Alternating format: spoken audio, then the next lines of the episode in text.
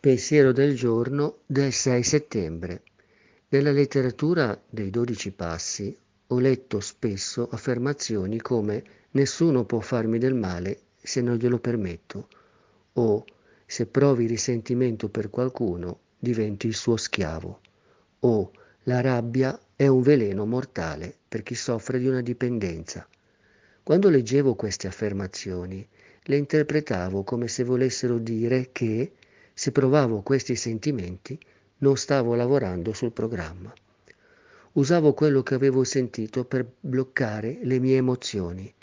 Sono arrivato a capire che le emozioni che seppellisco da qualche parte saltano fuori. Se le emozioni non escono in modo diretto, a lungo andare finiscono per fare a me e probabilmente anche agli altri ancora più danni.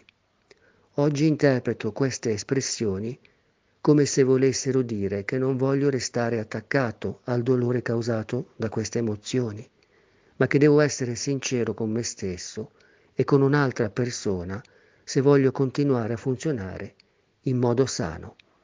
Meditazione del giorno. Ti chiedo di aiutarmi ad affrontare sinceramente le mie emozioni e a condividerle con un'altra persona. Oggi ricorderò Ignorare le emozioni non significa stare bene o mettere in pratica il programma.